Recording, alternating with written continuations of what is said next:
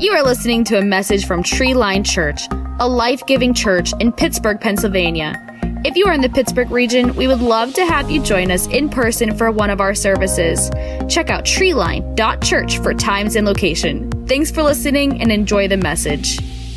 Hello, we're so glad to have you here with us today. However, you're engaging with us, if you're listening online, if you're watching on YouTube or Facebook, wherever you're engaged, we just want to say thank you. And we're so glad to have you with us. We don't take this time for granted. And even though things have looked different this year, we're still, still so thankful for you. And we still so much love our Treeline family. I was talking to a few people from Treeline this last week, and they were saying how much they miss our church family and getting together on a regular basis. And I echo that sentiment. I truly miss getting together together with our Treeline family at PTC on Sunday mornings. And matter of fact, things have gotten so challenging that a few people tell me that they actually miss setup. Yeah, that's right. All of the hard, grueling work that we did at PTC on Sunday morning, showing up at 7 a.m. in the morning and moving about 100 desks out of the classrooms to set up kids' ministry, people said they even miss moving the desks. Now, that's a pretty big statement on how much we miss getting together. But, friends, we're just reminded that even though this time is trying and it's been challenging, that this too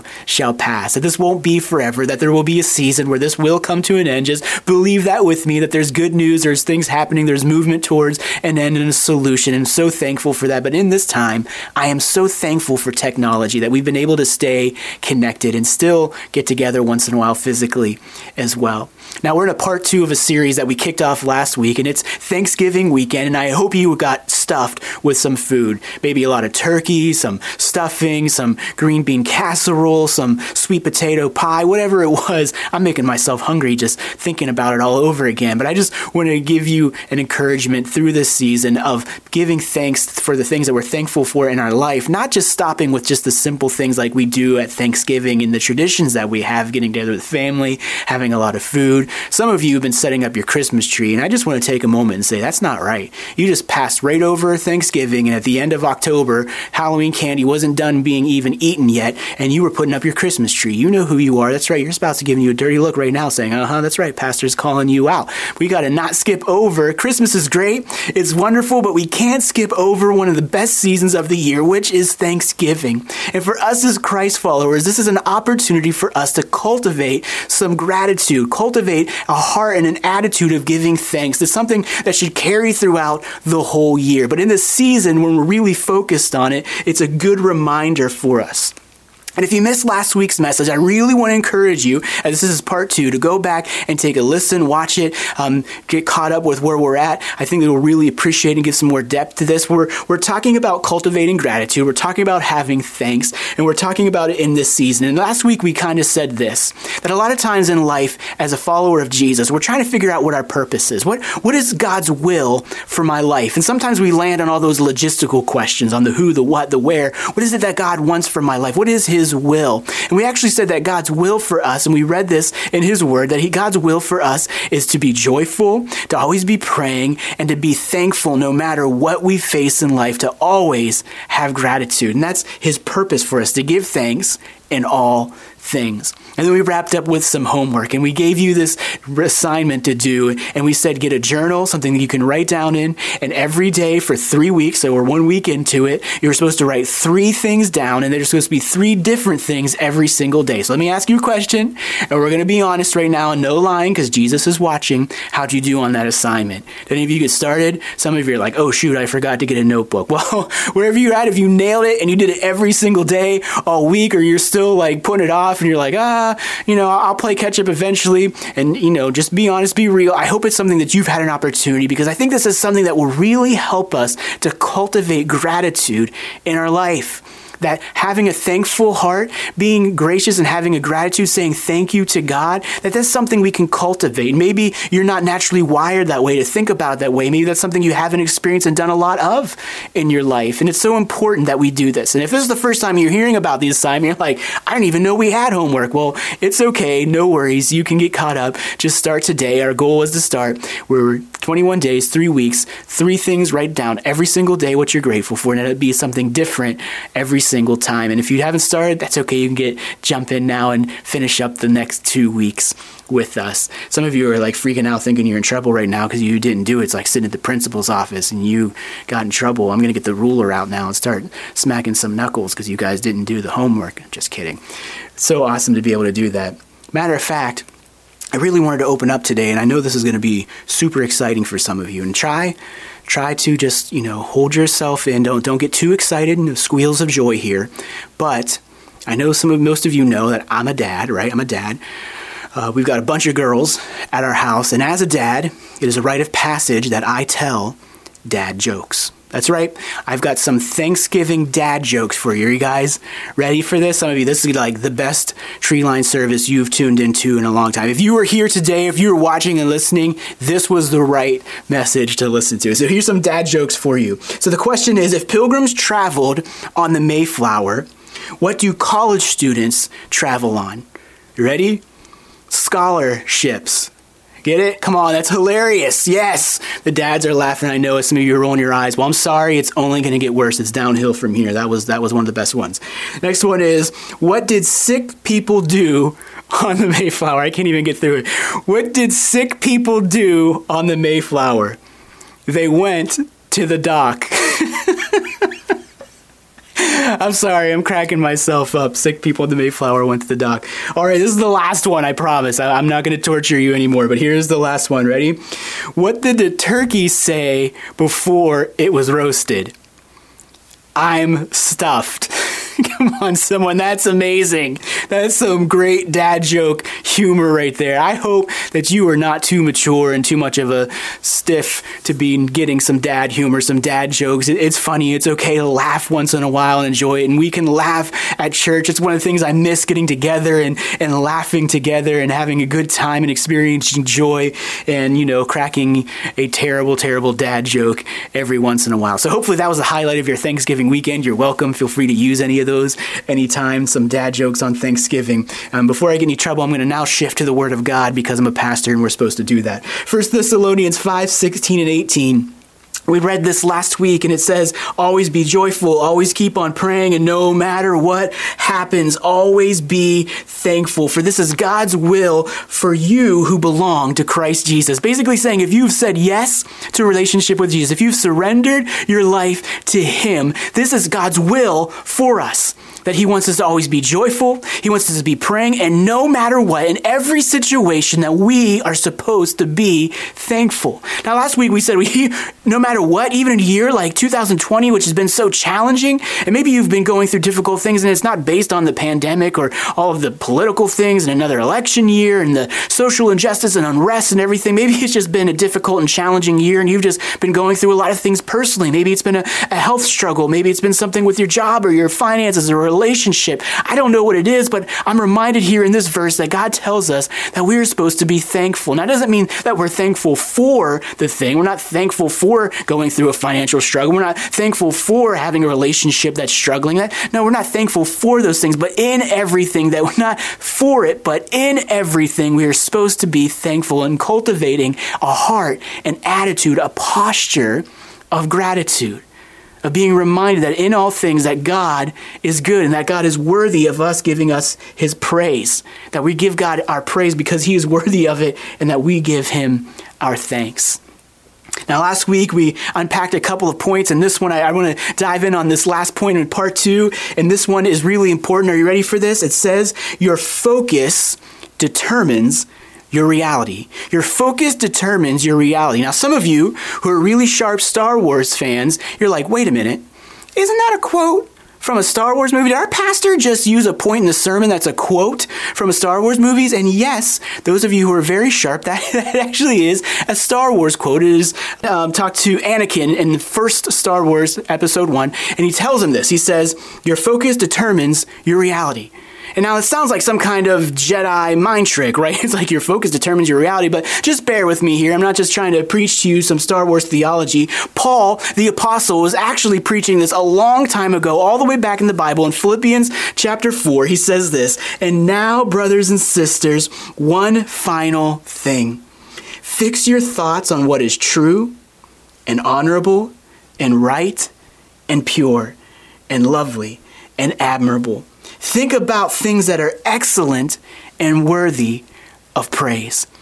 Now, Paul, why would he have to do this? Now, one more thing. Why would he have to say these things to us? And now, when you're trying to teach someone to do something, you're trying to teach them something that's probably counterintuitive to what they do or something that they don't know how to do, right? When you go to school and you go to class, they teach you what you don't know how to do. When you're raising your children, you're constantly teaching them to do something that's against their nature, right? Like clean your room and brush your teeth and all those things that you try to get your kids to do and have hygiene and make sure your classes and your studies are a priority and you can't just eat junk food, right? And this is the same same thing. Paul is doing the same thing to us. Is he's telling us to think on these things that are good, that are lovely, that are pure, that are admirable, that are honorable and right. Why is he telling us? Because I think he was saying, "Hey, I got to remind you these things because most of the time our human nature, maybe this is just me, we do the opposite."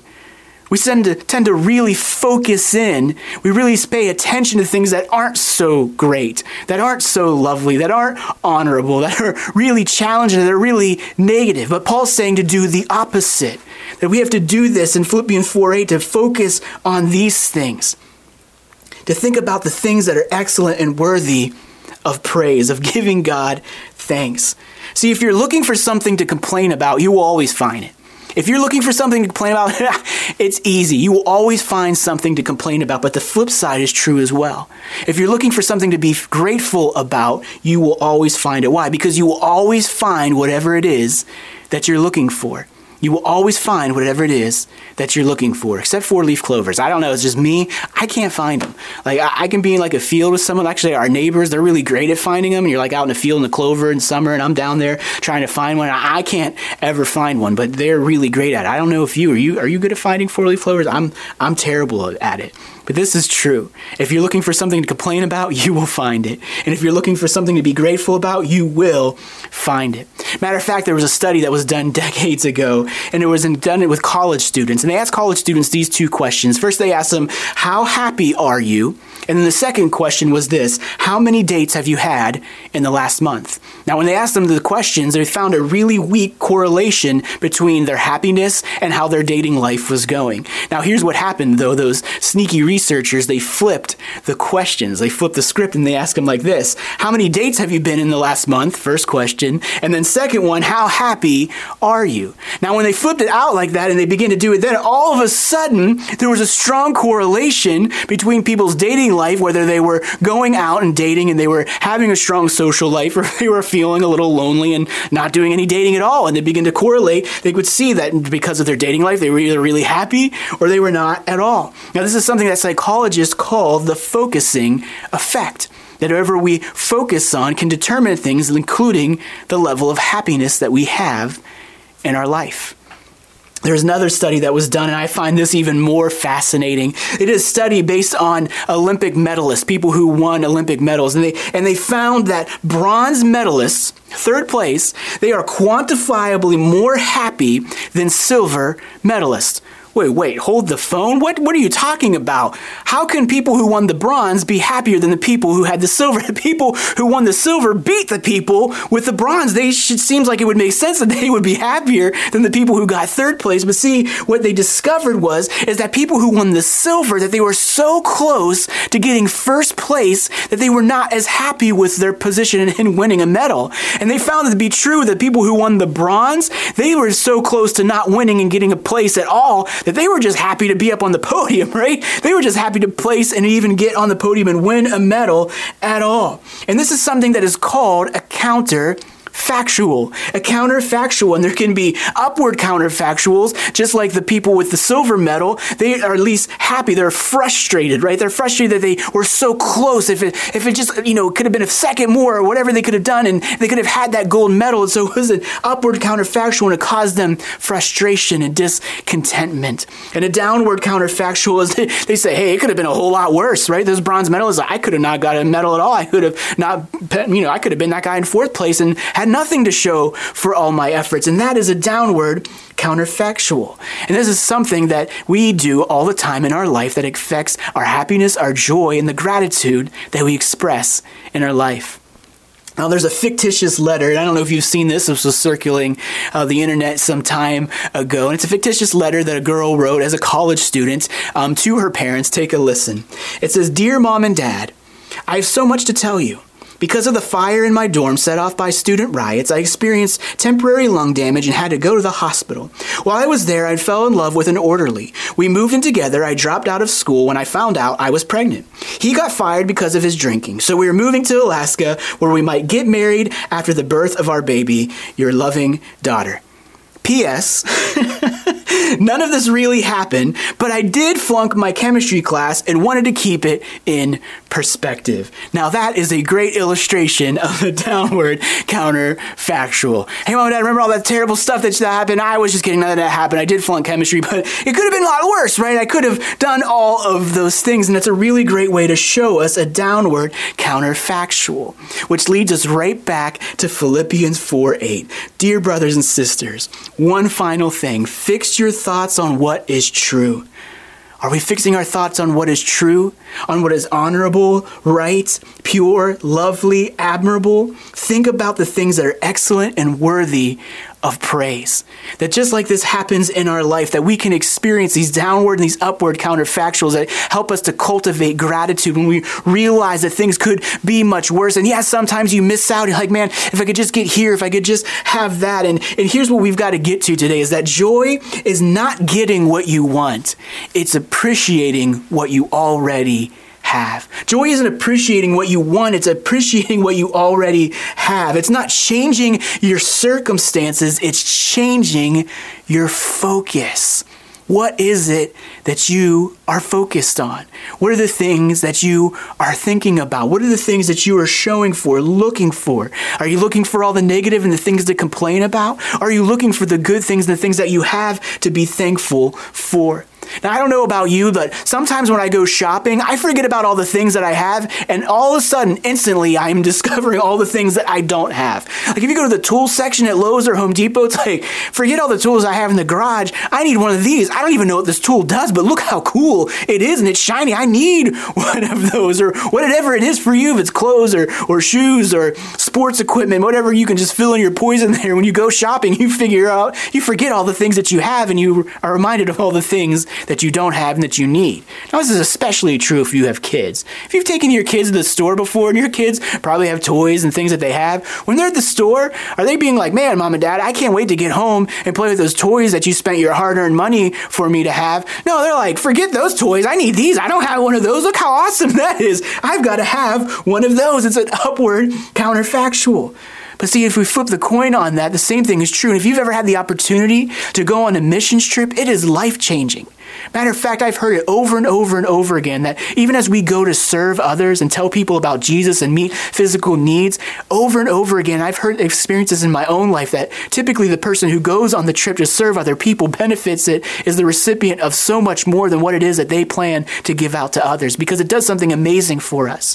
When we remove ourselves and go, especially to a third world country, when we go to a place that has so much less than we are blessed with in our nation, when you realize what a, what a, how thankful we can be for simple things like running water and a toilet, someone, come on, let's give praise for Jesus for a toilet and toilet paper. Yes, come on. I mean, there's so many things that we can be thankful for. And even in my own experience, I had to years ago, I had an opportunity to take a trip to Guatemala with a, a group of teenagers, and uh, and we stayed at an orphanage, and just even beginning to see in, in my life and be, being so thankful and seeing the difficulties that they went through and seeing the challenges that they faced, and even how fortunate they were to see that there were even children just not that far from there who were literally living in landfills and dump, and their job was just to go out every day in these landfills and totally unsafe environment and to look for food and for things that they could survive off of. And when you see something like that with your own eyes, trust me, friends, it will begin to change you and you will experience a downward counterfactual like